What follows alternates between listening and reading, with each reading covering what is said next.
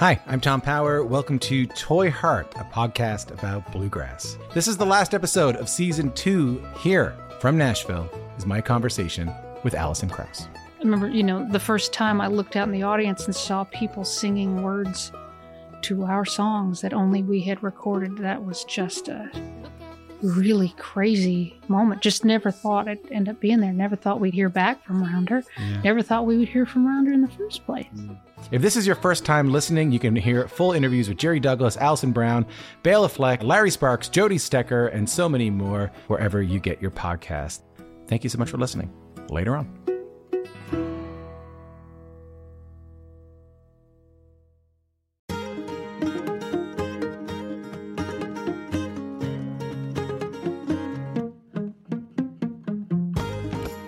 Well, hello, and welcome to Basic Folk. I'm your host, Cindy Howes, and you are listening to a podcast that features honest conversations with folk musicians. Very invasive, honest, intimate, face to face conversations, except not right now during quarantine. I've been doing all these interviews remotely. But, anyways, that's some behind the scenes information for you. Uh, hope you're doing well. Things are getting interesting in our country or wherever you are. They're getting interesting all over the world. Um, I am still educating myself, listening, donating.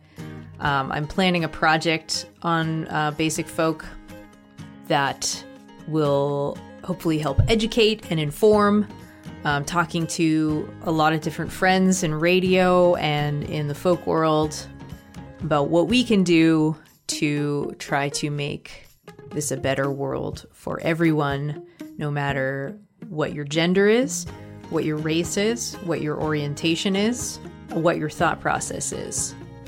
Except for Nazis. Nazis are not welcome. All right, on with the show today. Vermont native Pete Bernhard of The Devil Makes Three was raised surrounded by art as all of the adults in his life were either visual or musical artists.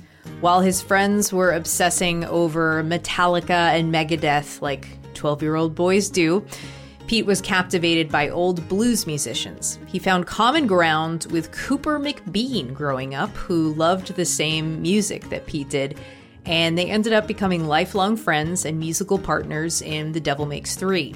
Influenced by old blues and folk music, along with the energy they felt at punk shows that they would attend as teens, the pair made it their mission to create a fun, energetic live show in their performances.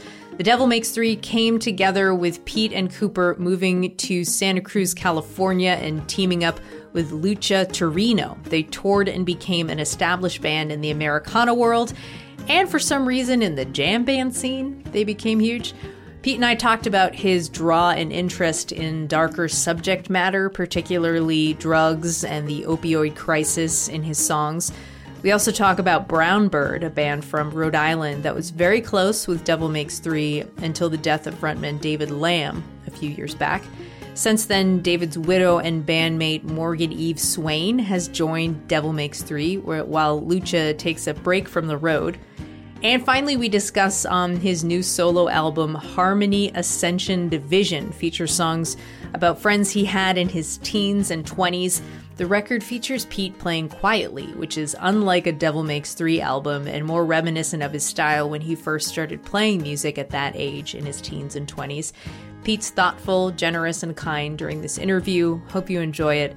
We're going to take a listen to a song from Pete's new solo album. This is called Land of Milk and Honey. Hear a clip of this, and then we'll get to our conversation with Pete Bernhard on Basic Folk. On a Greyhound bus full of runaway girls, trying to find a way out in that Western world. And he's drunk, laughs and he boasts. Driver throws him out now on the Oregon coast. It's the land of milk and honey. Something bitter's in that milk.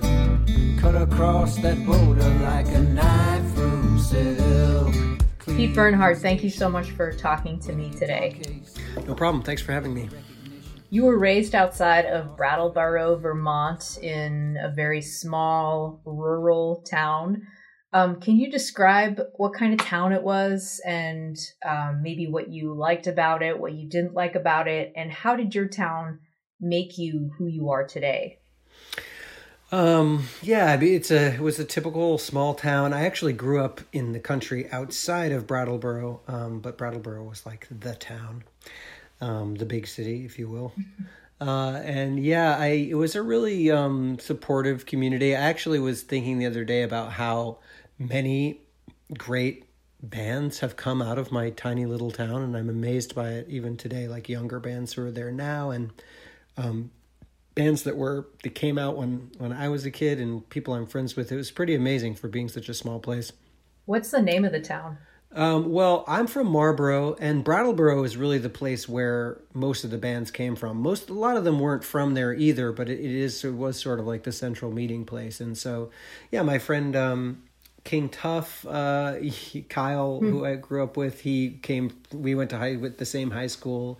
Um, his friend Ruth Garbus is really great too. Uh, then um, Tune Yards is Ruth's uh, older sister, Merrill and uh, I was just kind of like then there's there's bands that are current. Um, there's a band right now called Dust Love, which is really great. Um, I recorded a record with a band called the Detroni Brothers, and who's like been around here for a while. And it's just a really great spot for for music for being such a small town.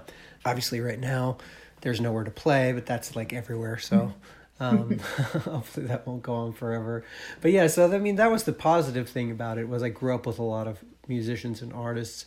And the, the only negative thing I think was yeah the sort of lack of things to do. We would often, you know, like uh, pile in the car and go to Boston or go to New York to go see a show because that was sort of our closest real um, touring band experience, you know. So when you were a kid, there was art all around you. Um, you said that everybody was either a visual artist or a musician. What kind of impression did that leave on you as a young person? Did you or do you find it easy to connect with art because you grew up with it? I think so, yeah. And also, it was kind of like when I was a kid, everyone that I looked up to with either a visual artist or a musician in my family and outside my family, really. Um, so, yeah, it made it really easy. It was like all my heroes. Um, growing up were either visual artists or musicians, and um, yeah, it gave me a head start. The musicians in your family, your dad, your brother, your aunts, and also was your was did you have an uncle who's a musician? Yeah, I did. Yep, yeah, a lot of musicians in the family. How was music treated in your home? Like, was it social and fun? Was it serious? Um, you know, uh, I was mostly social and fun. I'd say, you know, my parents always played all their records when they had parties and stuff like that. That's something I'll, always remember is them listening to records when they had parties and they played music at parties. You know, it was very much like a social thing, generally speaking. Yeah, it was it was sort of the folk music approach. Hmm.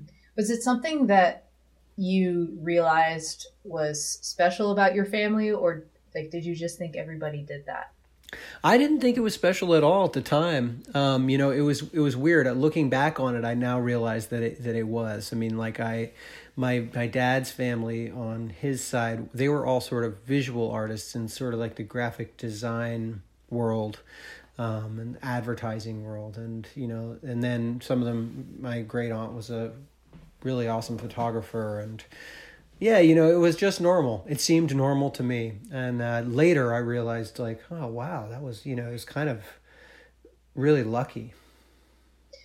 So you maybe, maybe your experience as a drummer, you were too young to like have that really make an impression on you. But I'm wondering how you think that foundation of rhythm has helped your musicianship because you did start out as a drummer, or maybe did it help at all? And what your connection to rhythm is in playing music? Yeah, I think it helped a lot. It was um, for for some reason I never figured out why my dad wanted me to play the drums.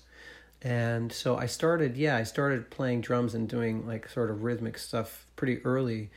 And I think it was great. It's like a really good foundation for everything musical. And I think it affected, you know, it affected my playing um, 100%. And I mean, that's the thing is most most of my life I've been a rhythm guitar player, and uh, mm. I don't think rhythm guitar players really get the credit they deserve, you know, um, because it's uh, it's actually something you can do well. You know what I mean? I think people think of playing rhythm as like they're not playing lead, but mm. um, some of my favorite music is like you know Django Reinhardt and swing based music, and that music is so so rhythmic, you know. Totally.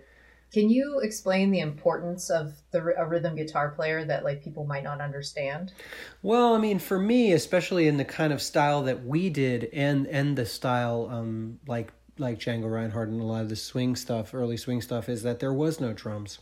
So really, the the drums are created between the bass and the rhythm guitar uh, and the emphasis of the of the rhythm guitar and the bass. So it's sort of like it is your rhythm section when you play uh, swing and you know early jazz, a lot of early jazz stuff too. No no drums or um, of course you know the more traditional folk stuff or uh, jug band music usually didn't have drums too. So it really is um, like a closed system. You know, it really is the the the bass and the drums. I read that your dad gave you your first guitar when you were 12 years old, like a $50 Mexican guitar with nylon strings. This is a funny quote. You said it was a guitar for someone who might not stick with the guitar. um, yeah, I don't I don't blame my dad for that though cuz you never know when what kids are going to stick with, you know.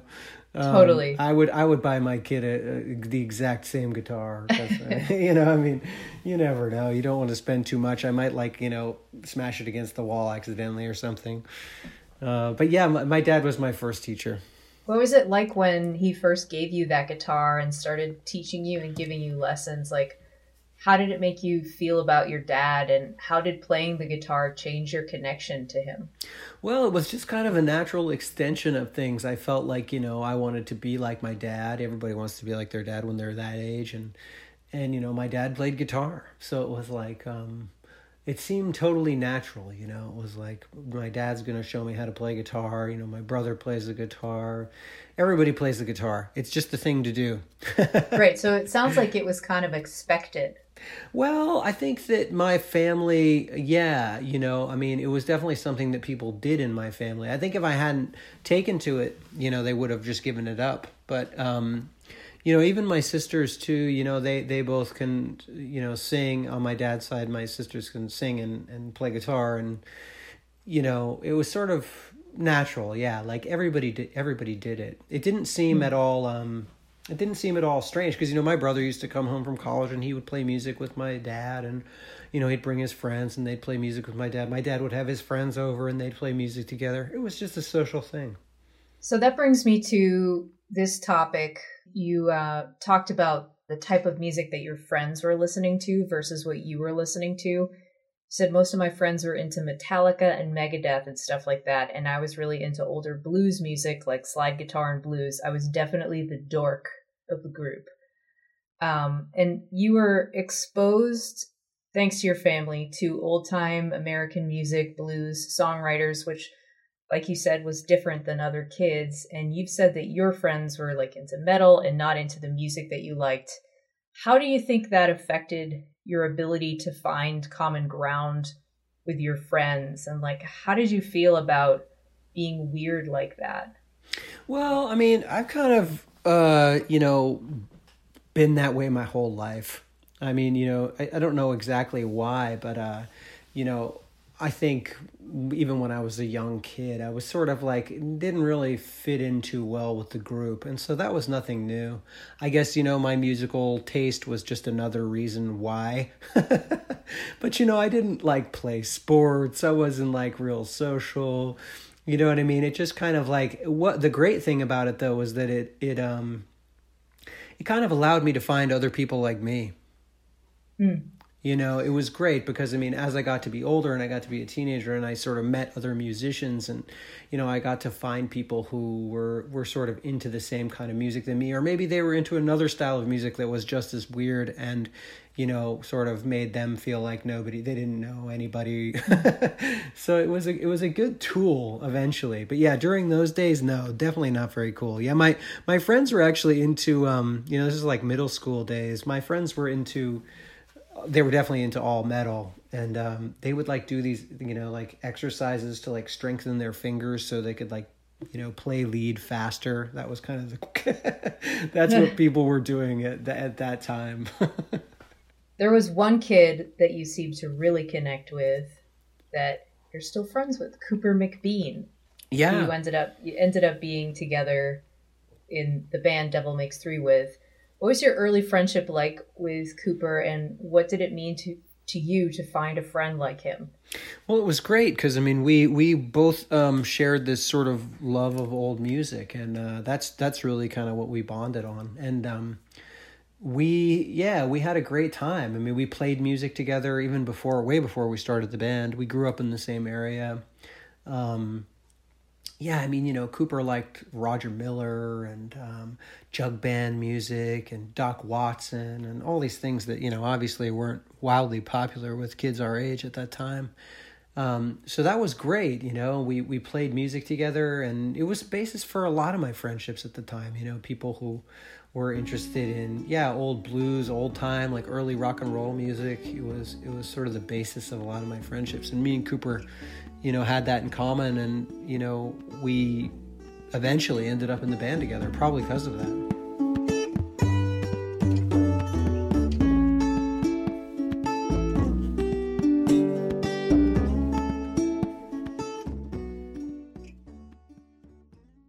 You're a writer who steers towards difficult and sorrowful subjects in your writing, but you seem like a pretty perfectly happy person, which I can only imagine is because you're able to process hardships through writing. Can you talk about how you discovered the expression of art as a way to channel your feelings? Yeah, I mean, that's exactly what it is for me. You know, that's exactly what it is. It's a way for me to feel uh, okay about things I don't feel okay about at all. And I mean, also, I mean, my hope is that it does the same thing for people who listen to it, you know, that they feel it makes them feel better even though it might make them feel sad. I mean, I know a lot of this a lot of the stuff I write about can be really depressing, but somehow it makes me feel better and I think that I think a big part of that too is like growing up really getting into listening to blues music and uh, like um, and country music as well. There's so many sad songs and hard luck songs and it's just like this reoccurring theme and i think i just adopted that from an early age because it always made me feel so much better. It's exactly what it is for me. It's just a way to yeah i would never describe myself as a really happy person but i think that it allows me to be to be functional. Yeah. Yeah which is which is good right yeah what was it like for you when you first started writing and kind of like came to the realization that it, that it helped? Well, I mean, when I first started doing it, I think that was the only reason why I did it. Um, you know what I mean? I there was no audience, and you know I was very young, and I started writing, you know, my own songs. I guess you'd call them, really young, um, and it was probably for that reason, just solely for that reason, no other reason. Mm. Um, and you know eventually i started playing out and and i would play those songs which were you know just really confessional songs i suppose. And uh you know i started playing really young started playing like open mics and stuff like that. And it was a terrifying experience. I'm so glad i got it out of the way early. Yeah. Yeah you started playing open mics when you were 15 years old? Yeah right around there. Which you said is was terrifying um, and you like had to work it out of your system. Is there anything that you recognize in your performance now that you've carried with you from those open mics? Um, maybe a small amount of fear, mm. but not much more. I mean, at that time, I was so terrified to get in front of people. It was just almost like um, it was like a like I think I, I remember hearing this Arlo Guthrie interview that he described it as like a monster movie, like a horror movie. Like to go on stage, like the time just slows down, you know. But I got over it fairly quickly and really started to enjoy it, and which was great because I mean, you know, by the time I was like seventeen or eighteen, I, I felt a lot more comfortable, and yeah, I really really enjoyed it. But I mean, I guess, I mean, back then, I think you know I was trying to I was just trying to to play my songs and, and to anybody who would listen. And I mean, you know, it's it's really exactly the same thing that I'm doing now. It's just a bigger audience, that's all. How did your interest in punk music start? Um, actually, it started uh, around the same time that I met Cooper.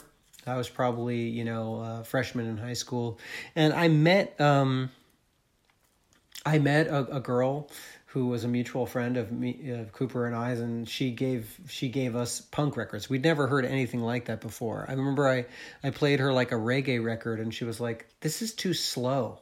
and I was like, "What do you mean it's too slow? Like this is what reggae sounds like." And she was like, "No, it doesn't." And then she played me sort of the punk groups that are, you know, that were inspired by reggae, which was a ton of punk groups in England, mm. and uh, and you know, it was like triple time, basically like ska.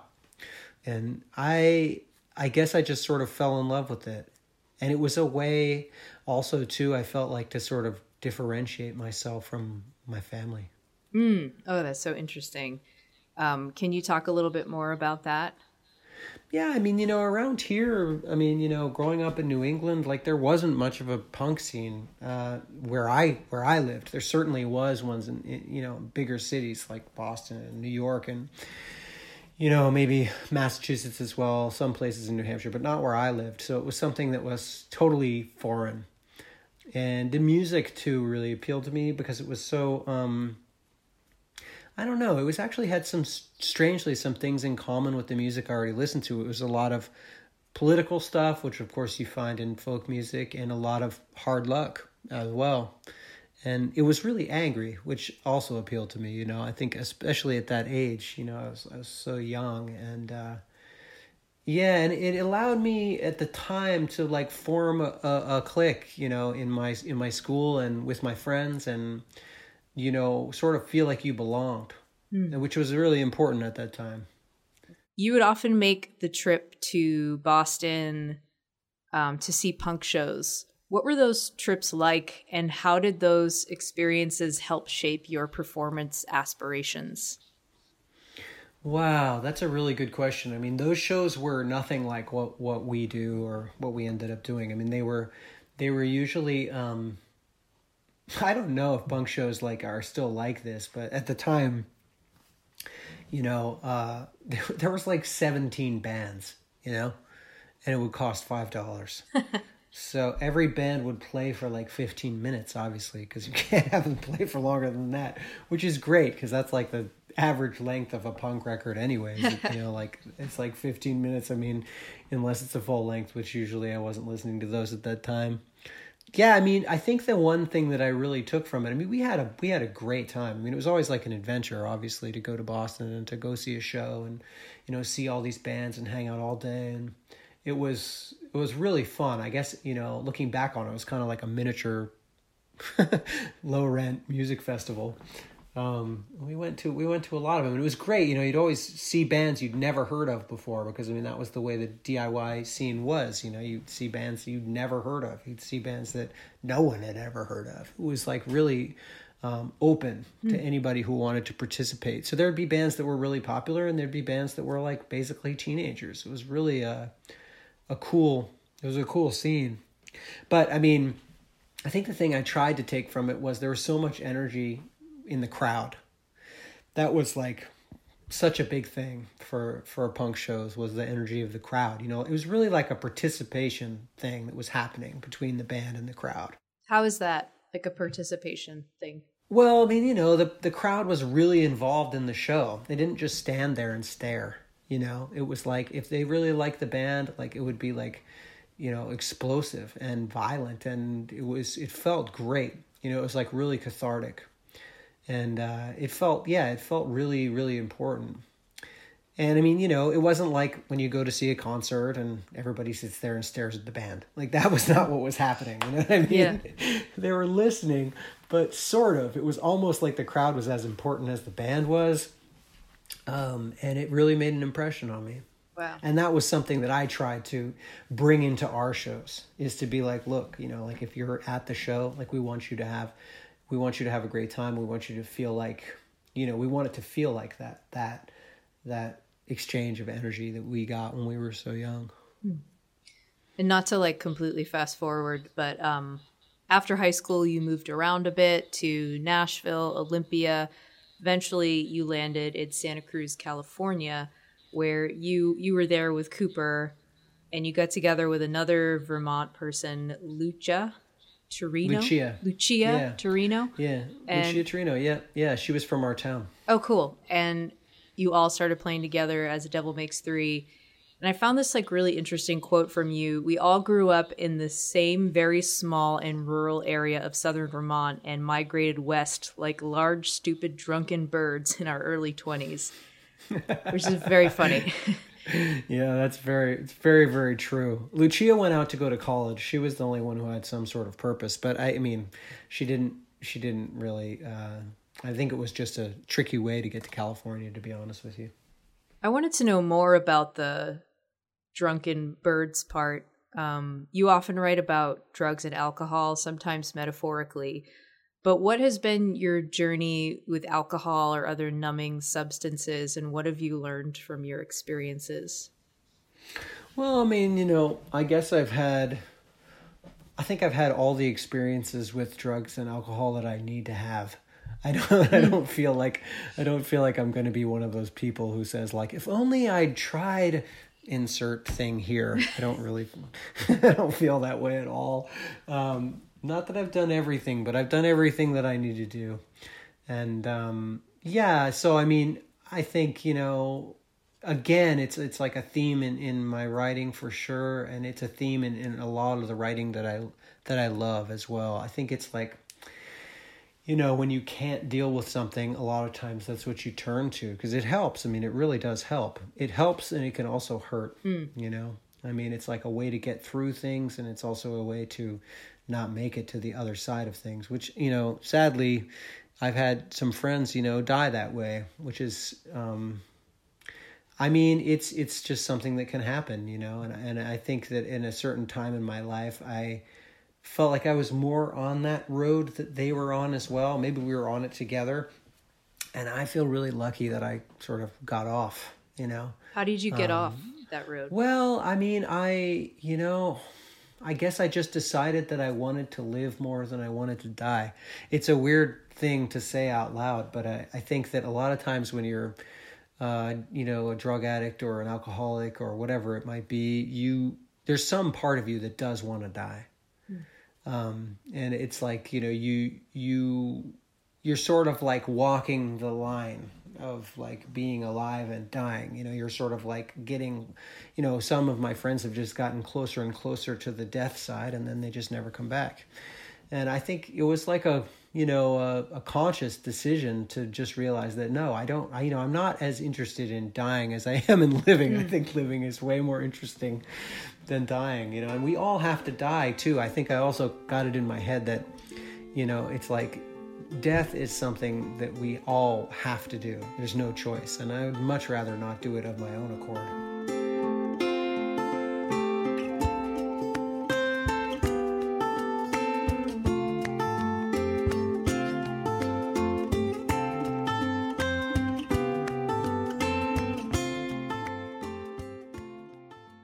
So you were able to tour in Devil Makes Three and make enough to quit your day job four years after the band started, but weren't making a ton of money. How was that like for you to not have stable income? And as I've interested also, like as you've become like quote not broke, um, or have like a more stable income, are there any like old characteristics that you notice that have remained from the days you were scraping by? Oh yeah, I mean, I think they've.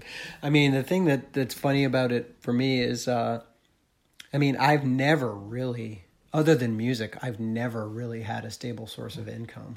I mean, I I worked a lot of jobs, and I guess it was stable in a sense, but it was never like a career, you know. Um, I never had any sort of other work that I really did that was that was gonna be, you know, um, was you know there was no uh, no uh, opportunity for promotion in those jobs. Like what kind of what kind of jobs? Uh, mostly service jobs, um, bars, restaurants. Uh, I also did. Um, me and Lucia worked on a farm for a while. We worked on a horse farm. That was actually a really fun job. What did you do on the horse farm? Uh, Lucia worked with the horses, and I did landscaping. And I also did repairs. Like they had quite a few horses. It was um, it was a like a farm where they trained and they also bred horses. So the horses would were always destroying everything. A huge part of our job was fixing everything that they destroyed. And uh, Lucia would do a little bit of riding and training, and our, friend, um, our friend Shauna was the main trainer at the at the farm at that time. It was a it was a really fun job, but you know I did landscaping, I did gardening, I did uh, restaurant work, I did yeah I worked at cafes. Um, I didn't, you know, I, I never really had like a. I worked at a farm in Olympia, Washington too. When I was in Nashville, I did more landscaping stuff. You know, I was just sort of, it was just sort of whatever I could Like find. and so, yeah. pretty much, yeah. And I mean, I also never really wanted to not be able to do what I wanted to do in terms of music or travel or whatever. So I never really settled into anything. And um, I think that, you know, that I never really let that go honestly. I hmm. mean i've never really even even if as you know as we started to get when we started to make enough money to not work i was like amazed. I, I didn't i didn't know how long it would last for but you know we were we were not really we certainly weren't getting rich you know we were just paying our bills and we did that for a long time. And you know I, I think i was always just really thankful that it had happened at all and i, I always tried and i think you know, most of us have to just sort of not start to think that you're making more money even though you are. I don't know. It's you never know how long things will last. So the objective of a Devil Makes Three live show is to like have fun, which I think seems like it's stemmed a lot out of um, going to punk shows and wanting to have fun when you're on stage, which is a good idea. Um, what's it like for you when you're not feeling fun, but you have to play and exert all this energy? I mean, that's the difficult thing about touring, and I mean, it's sort of the thing that I I I, I wish I could impress upon people, but I don't think I ever will be able to because you have to you have to do it maybe to understand it. But like you know, it's like musicians and performers and comedians, and it's like they're not allowed to have a bad day. You know, and I think the thing that people don't realize is that musicians and performers and artists like they do it every day every day. So like sometimes it's not going to be that great, but like that's because they're humans. Yeah. and people go see a show sometimes and they're like, "Oh, I saw so and so and they were terrible. Now they're terrible from then till the end of time." It's like, you know, give them a break, man. I mean, everybody obviously should strive to do their best and I think almost everybody out there is, you know. But I mean, you know, every once in a while you're going to have an off night. It just happens. It's you know, if you if you didn't, you'd be a robot. You know. Totally. Um, and I think, yeah, I mean, I think that's the tough thing about touring. And one of the things I think about a lot, which I think is sort of unfortunate, is like the way the music in- business has changed. I mean, I'm sure you know as well as anybody. It's changed for it's changed for everyone who's who's involved in it. But really, for me, the focus has gone hundred percent to live.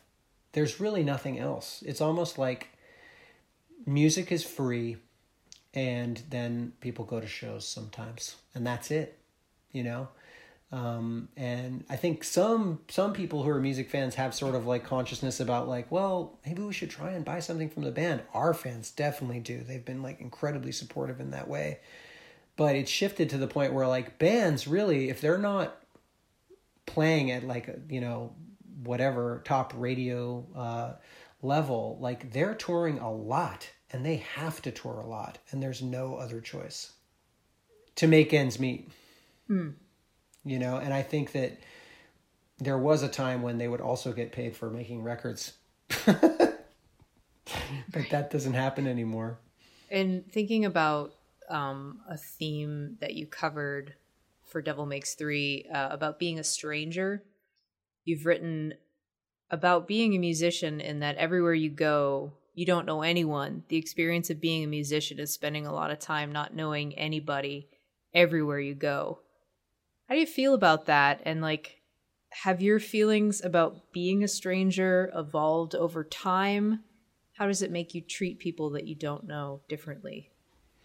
Well, I mean, I think uh, you know initially I was really drawn to it and I really liked it, and I think there's a part of me that still does. You know, it's, it's sort of a nice feeling. I don't think it's for everybody, but it's a nice feeling to always be, to always be the just not knowing anybody, to always be, you know, uh, a, a a new person and in a new place. Yeah, I think I was really attracted to it, and it it it is a very strange life. it's a strange way to spend your life for sure and i think any musician knows that you know every yeah every single time you go somewhere you're like you're it's like you're like invisible almost and you don't have community but luckily like over the years through the amount of touring that we've done i mean i now have you know sort of musical community that's everywhere um, the only drag about that is when you come home you basically don't know anybody anymore but I, I know so many people from my time traveling and so many musicians and so many artists that a lot of times when I go places, I do know people because I've been there so many times. Um, so I guess that sort of evolved for me over time. You've also addressed the opioid problem in America in interviews and in songs. You say the pharmaceutical companies have us convinced that being unhappy is a personal problem. I don't think drugging that feeling away is a solution. Would you mind talking about that a little bit more on um, your experience with the crisis and thoughts on that? Yeah, it's actually a strange, strangely uh, a, a big problem in, in Vermont and in New England in general. It's like uh, you know even the rural in the rural areas too, which is really strange. Like it seems strange that you'd have a lot of drug addiction in a place where where it's largely rural and but there's also a lot of poverty and so there you have it yeah i mean i think that there's sort of like i think it's a, it's a big problem that no one really wants to talk about i mean um you know when i when i first went to santa cruz i you know i had friends who you know had their boyfriends or or close friends die of you know addiction to opioids and, and heroin and stuff like that. And a lot of them became addicted in the hospital um, because there's really no there's really no program for for taking you off. Like if you get in a really bad car accident and you go in of course they give you these drugs which they should you know if you're in an amazing amount of pain. But then when you leave they don't help you to get off those drugs and it leads to street addiction. And i mean also like the overprescription of those drugs leads to street addiction too. And I, I, kind of like my feeling is that you know a huge part of the opioid problem in the united states has been caused by the pharmaceutical industry. And i don't i don't know why they don't have to be responsible for it. I, I think you know in the united states they just blame the addict and when you can trace back that, you know, a lot of these people became addicted not from the streets, but from, you know, from large corporations and doctors, I think that there should be some sort of, you know, there should be some sort of recourse for those people and their families, you know. I, it's not it's not fair at all. And also, I mean, it's it has a really long history in the United States too. I mean, I think uh, it's really strange the way that it gets painted. But I mean, you know, heroin itself, the name of the drug is is a brand name. Heroin was created by the Bayer Aspirin Company uh, oh, as wow. a solution. Yeah, it was a solution for addiction to morphine in the same way that methadone is a solution to heroin and oxycontin is a better version of morphine. Do you know what I mean? These drugs are not yeah. you can't make this stuff at home. yeah, drug your drugs. Yeah, I mean, in, you know there's in the drug lab. There's a lot more to it than I think people know and there's a lot more to it to how drugs end up on the street too and how addicts end up on the street and um yeah, I mean it's it's a it's a complicated problem, and I think that it's um, especially. I mean, you've seen like the opioid crisis like explode in the United States, and and you know, heroin has been here for a long time. I think that a huge part of that is pharmaceutical companies and basically they've been given a pass to prescribe as much as they want and a lot of people are getting very rich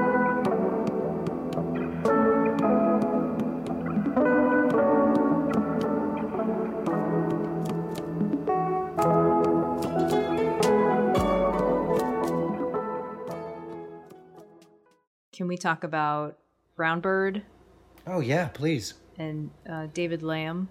Morgan Eve Swain of Brown Bird. Is did she start playing with Devil Makes Three? She did, yeah. And um, you know, Lucia has decided to take some time off the road, and um, you know, it's been a it was a pretty like hard thing for all of us because you know she's she's been in the band so long and she's a founding member of the band. It's like really you know been a tough thing, but actually it was Lucia's idea that uh, Morgan Eve step in and play bass, and uh, I for some reason that never even crossed my mind. I think it's because I thought that.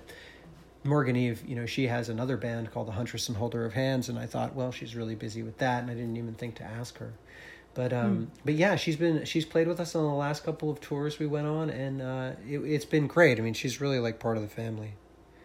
It sounds like you, Devil Makes Three, and Brown Bird uh, were pretty good friends. Um, David Lamb died in 2014, which is so devastating. Um, can you talk about what their music and the friendship of that band meant to you? And in thinking about that, what it means to have Morgan Eve play with your band? Yeah, I mean, it was really great when we met. Um, when I when I first moved back to Vermont from uh, California, I started to go to Rhode Island, um, and we started to play more in Rhode Island, and um, which is where uh, Morgan Eve and Dave were living. And uh, I just got introduced to a bunch of bands down there, and I really liked the music scene that they were part of. And Morgan Eve and Dave, like I just loved their band. Like when we found their band, we just toured with them. We toured with them so much we sort of had to stop. it was like this is boring, you know. Like we can't just keep playing with Brown Bird over and over. we eventually have to have another band on the road with us, you know but yeah, we really just we loved their music. I loved you know the combination of the way they they sang together and um, the fact that they were a duo. It was like really stripped down and simple. And Dave was a great songwriter too and a great guy. I mean, we we really it was a it was a really like lucky friendship, you know, musically and otherwise. And Morgan Eve would play with us when we were in those. She would come out and, and sit in with us when we were on those tours, and sometimes Dave did too. Um, so it was kind of like um, it was sort of like one big band in a way. So it was a very natural fit. Mm-hmm. Definitely. Yeah. I've heard you talk about the audiences you play for in Europe. Like, they're attentive and quiet and polite, which is like way different than your US shows. Can you talk about like coming to that realization at first and how you're able to maintain connection to a quiet crowd? Well, I mean, it's actually something I like to do. Um, you know, like our audience in the United States is obviously not that way, but but uh, but I really do enjoy it. Um, it's it's very different though. Yeah, like uh, I guess the audience that we've had that's closest to our audience in the United States is probably in Scotland or in uh, the Netherlands. They're like the more rowdy. Uh, but normally it's very quiet. It's sort of more like a, a folk music approach. Um, really attentive. So you have to you rearrange your setup for European shows? Not at all. No. no, we don't at all. We do exactly what we feel like doing, and you know, I mean, and they sent they tend to really like it as well. You can talk more, which is fun. You know, people are listening, uh, and so you can sort of talk more in between songs, and you can relax a little bit more. You know what I mean? Which is which is really nice. Um, but yeah, it's a very different. It's a very different show. What was it like when you guys first realized, like, oh, this is like, I, I can imagine it being like very jarring when you first realized that the crowd was going to be different. Well, it was kind of like when we first started out. Because when we first started out, we played to a lot of crowds like that, just sort of, you know, being in the folk music scene. There was a lot of gigs like that, and we and we got them, you know. So we played to a lot of seated audiences and a lot of um, people who were totally quiet, and um, we sort of, you know, slowly worked away from that on purpose. Like we just sort of stopped taking those shows, and we played a lot of shows with punk bands and stuff like that. And we we sort of tried to do our best to change the audience, but um, yeah, it was kind of like going back to when we first started. When we first started, we played a lot of gigs like that. It was that was pretty normal. Your solo work is actually more quiet than Devil Makes Three. Um, and we were just talking about that's how you first started, that's how the band first started to play.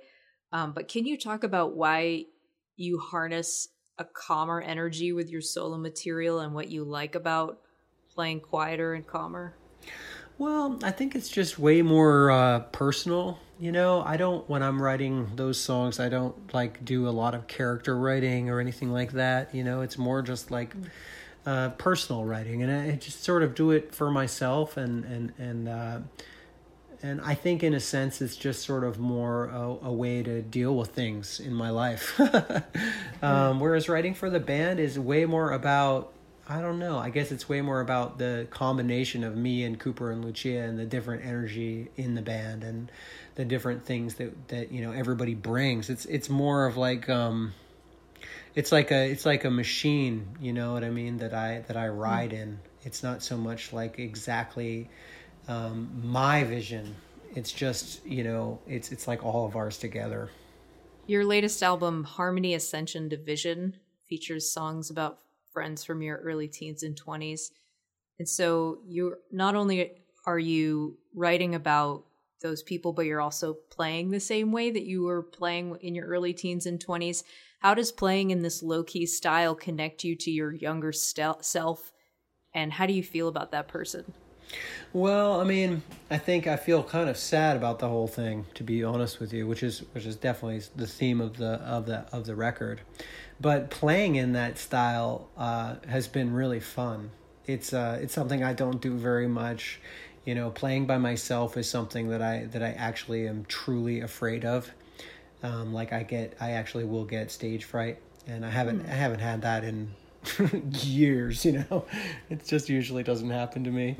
Um, so that's been really that part of it's really fun to kind of uh, you know play to play uh, in the style that I don't usually play in, to play by myself, to have like the element of fear.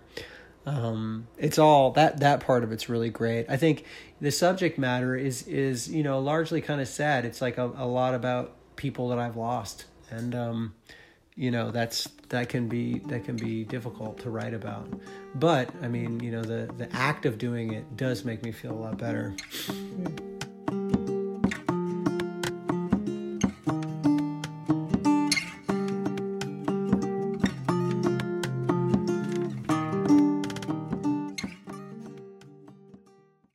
Your band has been embraced by an interesting crowd of people. And I was wondering if you could talk about what that connection with this particular world has been like for you, for the band. And I'm talking about the jam band world. Oh, the jam band world. God. Yeah. Um, it's a funny, it's always been a really funny thing for me. I was trying to figure out what group of people you mean. It's like, do you mean Grateful Dead people? Do you mean bikers? Do you mean uh, kids who do acid? I don't know. Who is it? um, but Just trying yeah, to leave you in suspense. yeah, the the jam band world um, has been, always been a really funny one for me because really from the from from like you know the depths of my heart, I must admit we do not jam at all. there is no jamming that happens in our band and there never has been. Like we've we always sort of took a page out of like early country and and rock and roll songwriting. It like it's it's like less than three minutes long and it goes like this you know? We never ever jam. But I've, I've just noticed that there are some acts that like don't play jam band music but are embraced by that world. Yeah, and it and we are one of those bands. And I gotta say that to to the jam band people, all the jam band people out there, some of the funnest people to play to I've ever played to in my life. Oh, I can imagine. Yeah, jam band people who are in the jam band scene, like they go to a show, they are going to have fun. Like if you are having a bad show, you can look out at how much fun they're having and you will have a better show. you know what I mean? Like they're not they're not like a you know a crowd like the whole the whole Grateful Dead thing and like they they are there to have fun. They will have fun. And it's like it it can be really inspiring. I've had a lot of fun playing to that crowd for sure. And you know, so I don't really understand it cuz like I said, like you know, the bands that I think are the most popular in that scene are like completely experimental improvised um you know 40 minute songs like of course the dead or the or the big band to you know to start it all out and we've never done that not I, I we haven't we didn't even like have like a time when we experimented with it like not even close. But i will say that the fan base has been really fun to play to and some of my favorite music festivals that we've played have been to that audience. Did you play a couple of shows with like the string cheese incident or something, and then it just no we we play no i mean to be honest with you like we played a festival that the string cheese incident played uh like for the first time like six years ago we've never ever done that like we and then it wasn't even like they were like headlining the festival there was probably like you know 50 bands i mean it was there was all different genres of music uh, well, what a blessing to be embraced. I have no idea how it happened. I mean, I think that my my suspicion is that it has a lot to do with when we started out. There was sort of a progressive like folk and bluegrass scene in California at the time, and we we really didn't consider ourselves to be part of it because we didn't think that's what we were doing.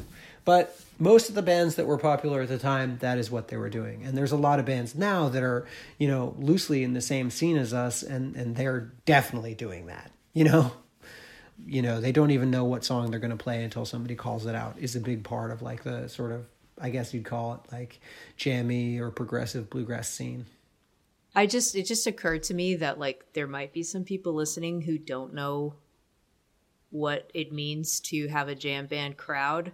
Can you can you briefly explain that? I mean, I could not describe a jam band crowd if I was paid to. I think that it's so many different people. I mean, so many different kinds of people that go to those shows. I mean, it goes all the way back to the Grateful Dead, and of course, there's Phish, and then there's a whole other scene of people. Um, I think one thing It's like I, a lot of a lot of cargo shorts. yeah, a lot of cargo shirts, a lot of long hair. I mean, I think you could loosely describe these people as hippies. Yeah. Um, and you know they they also I'd say the thing that they have that makes them like jam band fans though is that they will like follow a band. They'll follow them like across the country. They'll they'll fly to see a concert. They'll you know they'll spend all the money that they have in the bank to get to see their favorite band. I mean they're like fanatics really. Love it. Probably a lot of good pot. Oh yeah, and I'm I'm sure good acid too. All right, Pete. We're going to do this thing. It's called the lightning round. Okay. You into it? Sure. I mean I don't know what it is, but I'm into it. You don't need to know what it is to be into it. Mm-hmm. Okay, bunch of questions coming your way. Here we go. First song you learned on the guitar. Uh, the first song I learned on the guitar was actually written by my dad. Oh, um, and I don't really know what he called it. Actually, it was it was uh, a really beautiful song though, and I recorded it on like the first solo album that I put out. I think I called it Carpenter. Batman or Superman? Uh, I would go Batman all the way. What is your karaoke song? Um, I do not sing karaoke. I never have in my entire life, but I really enjoy watching other people do it. If what if what uh, what would it be if you were to sing? Um, I don't know. That's a really good question. I don't know. i it's never crossed my mind. I think if I had to say right now, I would probably want to sing some like classic country song. That would be cool. Yeah. Favorite radio station as a kid? Oh, wow. As a kid? Well, as a kid, I don't really know what it was, but I really loved the sort of oldies uh, station that we had around here in, in, uh, in New England. But um, after that, I loved the classic rock station, which in when I was a kid was called, oh, God. Wow, you're really making me think. It's like uh, WAAF. That was it. Oh yeah, Yeah, WAAF. It was like one hundred seven point three. Exactly. Oh my god, that was I listened to that all the time. That was the station that originally had Opie and Anthony on. Yeah, right. Yeah, that was that was like that was that was our station, you know, like that was that was that was the rock and roll station. Okay, dogs or cats?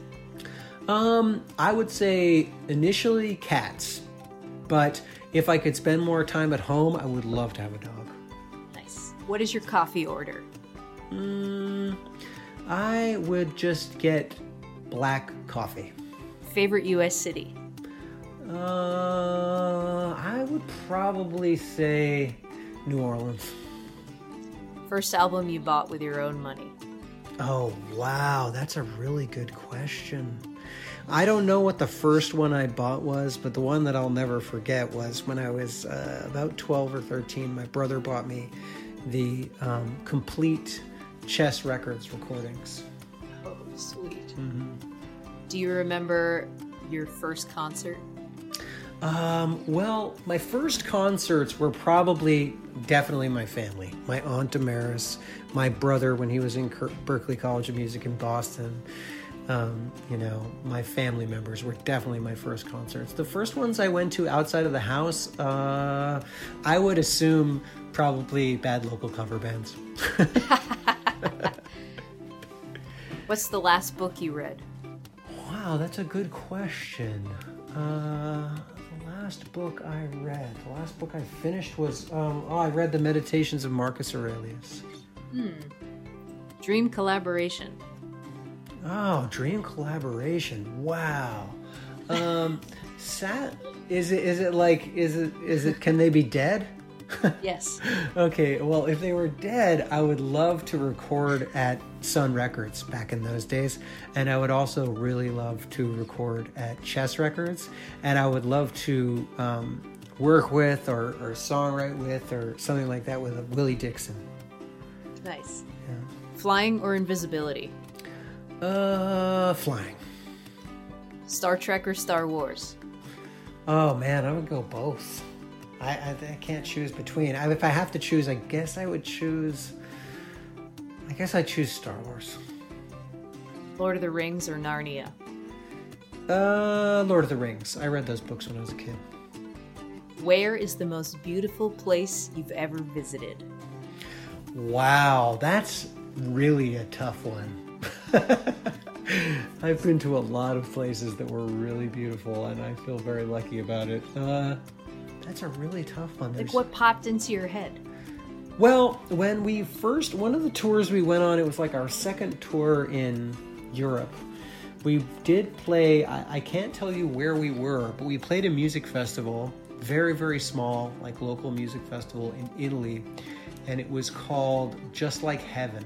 And it was like you went up this insanely windy switchback road. And seriously, I thought our tour manager was going to quit because he was like, I thought I was going to die on that road and we we got to the very very top of this mountain and we could see all the way down like into like onto where we had come from the town and the ocean in the distance and um, that's where we played it was absolutely gorgeous um, it was near i guess fairly near levanto i'd have to ask exactly where it was but that was an amazing amazing experience the only thing that backfired about it is that when you put a music festival on the very very top of a remote mountain it's kind of hard for people to get there so there's that Totally. Oh my god.